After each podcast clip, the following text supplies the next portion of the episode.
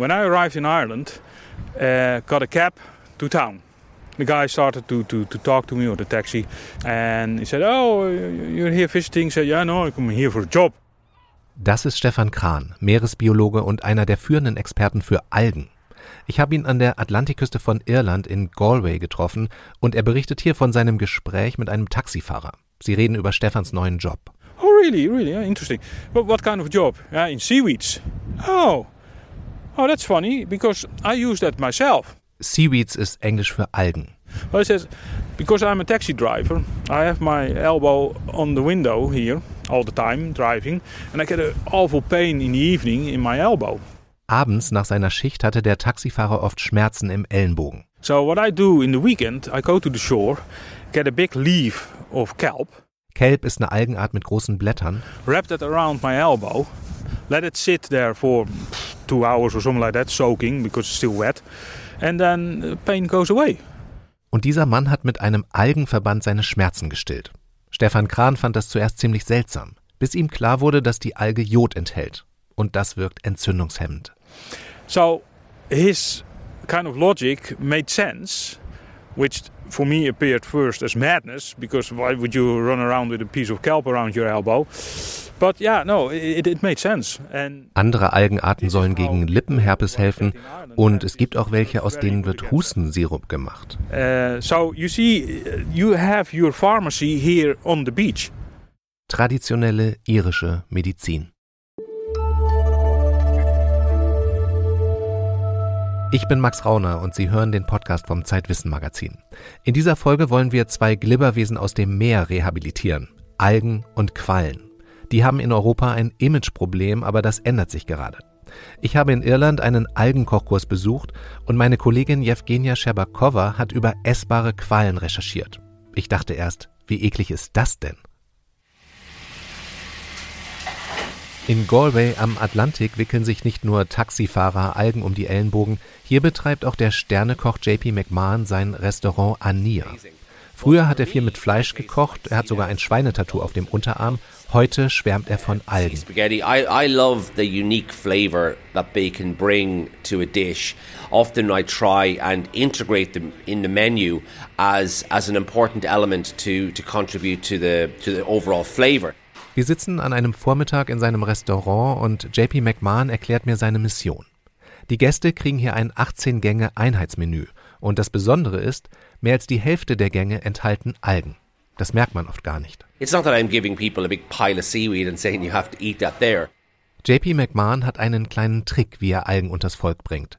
Er schmuggelt sie in Gerichte, die jeder kennt. you need to pick a certain vehicle for for people to to feel comfortable with. So you can't put seaweed with I don't know sea cucumber, and then people are going, I don't even know what a sea cucumber is. I'm not eating that. Also bloß nicht Algen mit Seegurken kombinieren.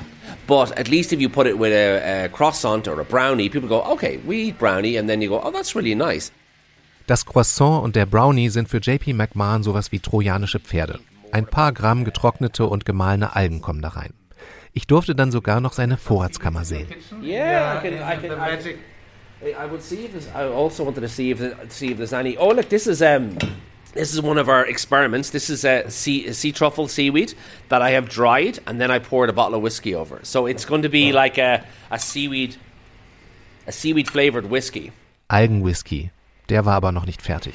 sea spaghetti gin, Ja, aus Meeresspaghetti hat dann wohl nicht so funktioniert.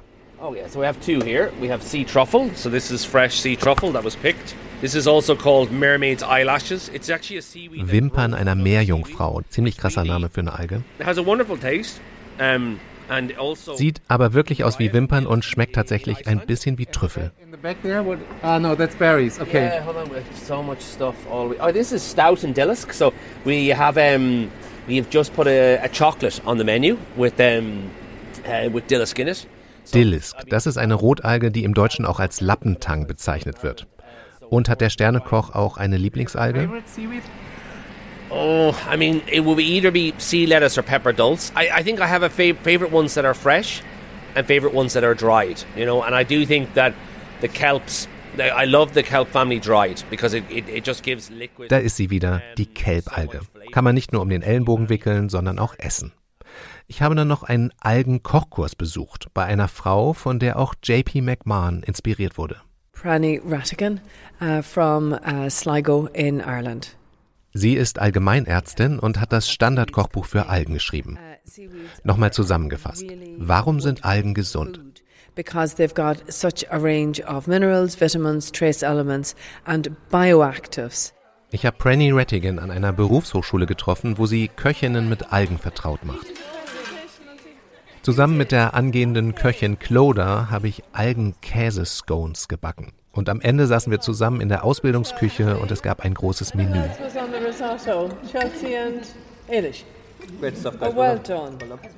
Algensmoothie, Algennachtisch, Algenrisotto, Algensalat und Pranny hat uns alle der Reihe nach gelobt. Hey Max, a whole new. and Clodagh. Yeah, well done. Zwei Rezepte von Pranny Rattigan haben wir im aktuellen Zeitwissen Magazin abgedruckt. Für Brownies und Risotto. Und die Bezugsquellen für getrocknete Algen, die finden Sie in unseren Show Notes.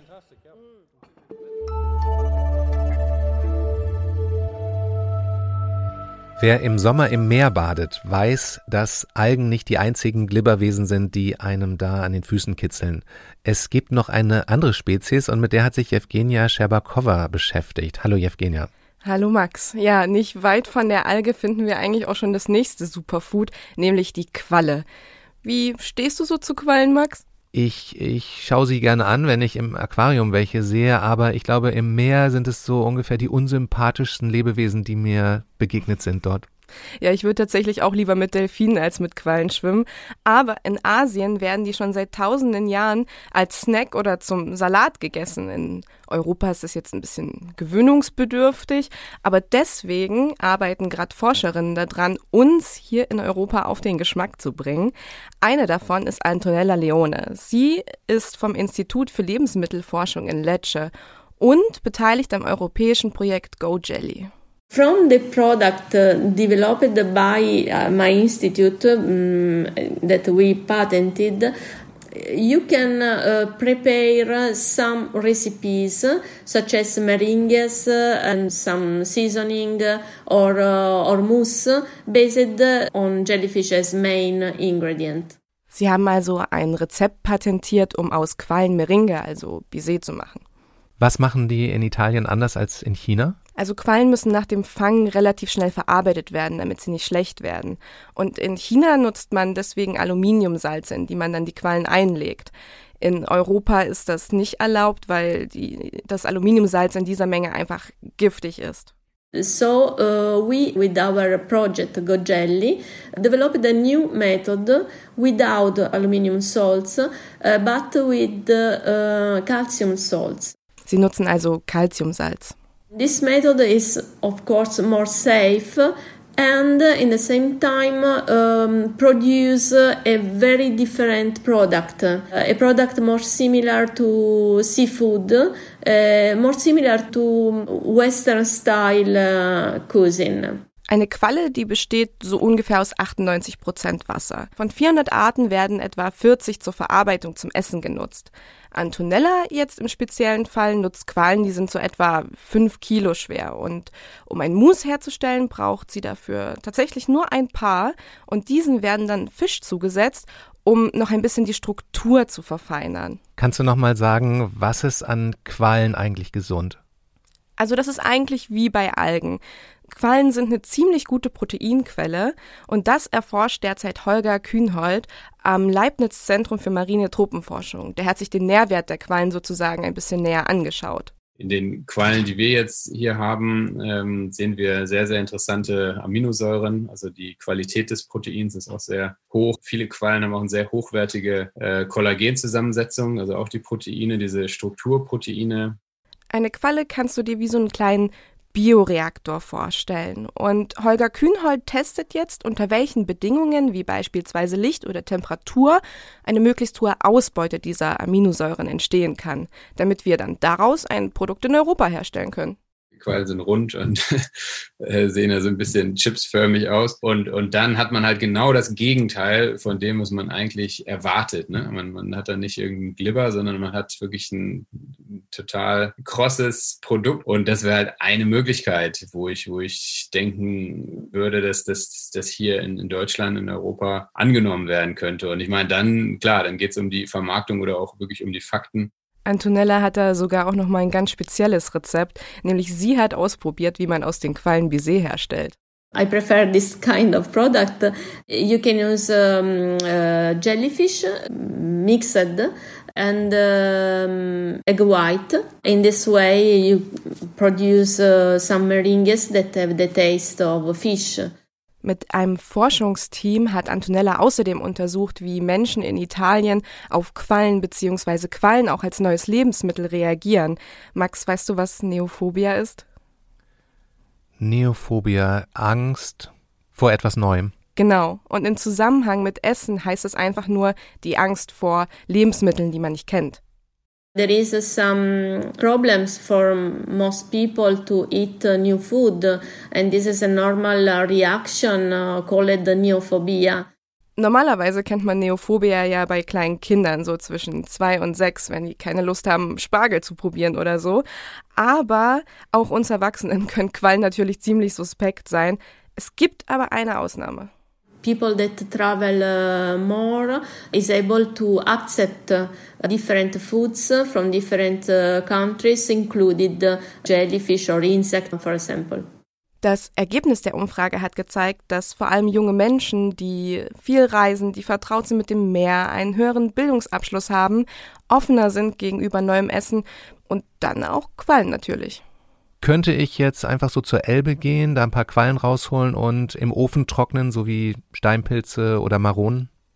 Also bei uns an der Ost- oder Nordsee sind ja vor allem Ohrenquallen unterwegs und Holger Kühnhold erforscht gerade, wie man die zum Lebensmittel verarbeiten bzw. nutzen kann, aber er würde dir wahrscheinlich auch davon abraten. Also man sollte jetzt auf keinen Fall losgehen und sich irgendwie Quallen fischen und, und die zubereiten. Das äh, da sollte man schon wissen, was man tut und genau äh, informieren, wo kommen die Quallen auch her. Aber ich meine, das macht man ja mit anderen Sachen auch nicht. Aber es ist äh, auf jeden Fall ein Thema, was Neugier wecken sollte und äh, wo man einfach sich mal selber schlau machen könnte. Wo, wo kann man vielleicht solche Sachen schon sicher bestellen oder probieren? Das bedeutet, man sollte Quallen mit demselben Respekt eigentlich begegnen, wie auch Pilzen bei der Pilzsuche. Ja, da gibt's ja inzwischen super Pilzführer, mit denen man in den Wald geht oder auch eine App. Vielleicht finden wir das ja irgendwann für Quallen. Vielen Dank für deine Recherche, Jevgenia. Sehr gern, Max.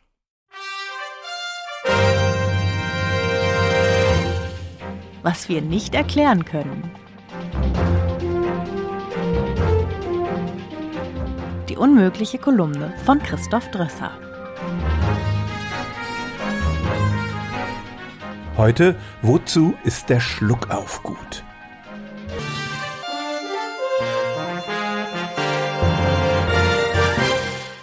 Wenn Sie erwarten, dass ich Ihnen heute ein Patentrezept verrate, wie Sie einen Schluckauf bekämpfen können, dann muss ich Sie enttäuschen. Es gibt kein wirklich todsicheres Mittel gegen dieses lästige körperliche Phänomen. Am besten scheint noch Ablenkung in jeder Form zu funktionieren. Wenn das Gehirn mit etwas anderem beschäftigt ist, vergisst es manchmal zu hicksen. Das Problem. Neben dem Gähnen ist der Schluckauf eines der geläufigsten körperlichen Phänomene, von dem jeder und jede irgendwann mal betroffen ist. Teilweise ist es sehr lästig. Der körperliche Ablauf ist komplex. Das Zwerchfell zieht sich schnell und heftig zusammen, dadurch schnappen wir nach Luft. Und nach ziemlich genau 35 Millisekunden schließen sich die Stimmritzen in der Kehle. So wird das Einatmen unterbrochen und der charakteristische Hicks-Laut entsteht. Aber wozu ist das gut? Was wir schon wissen. Die meisten Säugetiere haben ab und zu einen Schluckauf. Und auch Babys im Mutterleib. Man kann das im Ultraschall sehen. Sobald sie geboren sind, verbringen Babys zweieinhalb Prozent ihrer Zeit mit Schluckauf, danach wird das Phänomen seltener. In unserem Gehirn gibt es einen speziellen Schaltkreis für den Schluckauf und der sogenannte Vagusnerv stellt die Verbindung zwischen dem Zwerchfell und den anderen Organen im Bauchraum und dem Gehirn her. Deshalb versuchen einige angeblich wirksame Therapien, diesen Nerv zu irritieren, etwa indem wir einen Löffel Zucker essen. Bei den meisten Menschen ist der Schluck auf ein vorübergehendes Ereignis, nur bei einer bedauernswerten Minderheit ist die Sache chronisch. Was wir nicht erklären können. Ein Problem ist, dass man Schluckauf im Labor nicht beliebig hervorrufen kann. Es ist ein spontanes Phänomen. Deshalb ist es schwierig, Hypothesen über den Ursprung und Zweck zu überprüfen. Hier sind ein paar. Erstens, das Baby hickst im Mutterleib, um das Einatmen von Fruchtwasser oder sogar seine eigenen Ausscheidungen zu vermeiden. Aber beim Schluckauf befördert man ja nichts aus der Lunge heraus, wie beim Husten, sondern eher umgekehrt, man atmet schnappartig ein. Zweitens, schon das ungeborene Baby übt das Saugen an der Mutterbrust und der Schluckauf gehört zum Training. Aber die Muskulatur, die am Schluckauf beteiligt ist, hat mit dem Saugen gar nichts zu tun. Drittens, der Schluckauf ist ein evolutionäres Überbleibsel aus der Zeit, als unsere Vorfahren noch Amphibien waren. Kaulquappen, also Froschbabys, atmen durch die Lunge und durch Kiemen. Wenn sie von dem einen in den anderen Modus übergehen, vollführen sie eine Art Schluckauf. Dann wäre die Sache für uns heute völlig nutzlos. Warum ist sie dann von der Evolution nicht abgeschafft worden? Die jüngste Erklärung, auch schon zehn Jahre alt, sagt, der Schluckauf hilft dem Baby, Luft aus dem Magen zu entfernen. Das klingt erstmal widersprüchlich. Wir atmen beim Schluckauf ja ein, aber es entsteht dabei ein Unterdruck im Brustraum, sodass Luft aus dem Magen in die Speiseröhre gelangen kann und anschließend herausgerülpst wird. Der Forscher, der diese Hypothese vorstellte, sagte damals, weitere Experimente könnten diese Erklärung bestätigen. Seitdem ist allerdings nicht viel passiert an der Forschungsfront und deshalb muss man feststellen, wozu der Schluck auf gut ist, das kann die Wissenschaft bis heute nicht erklären.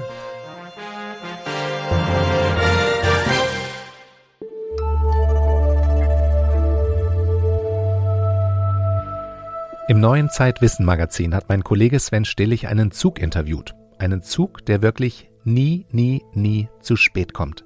Den japanischen Shinkansen. Wie schafft er das? Und was rät der japanische Schnellzug dem deutschen ICE? Das lesen Sie in unserer aktuellen Ausgabe. Ein kostenloses Probeheft können Sie bestellen unter zeit.de slash wissen-podcast. In den Show Notes finden Sie die Links zu dieser Folge und wenn Sie Fragen oder Kritik haben, schreiben Sie uns an redaktion.zeit-wissen.de. Ich bin Max Rauner. Bis bald.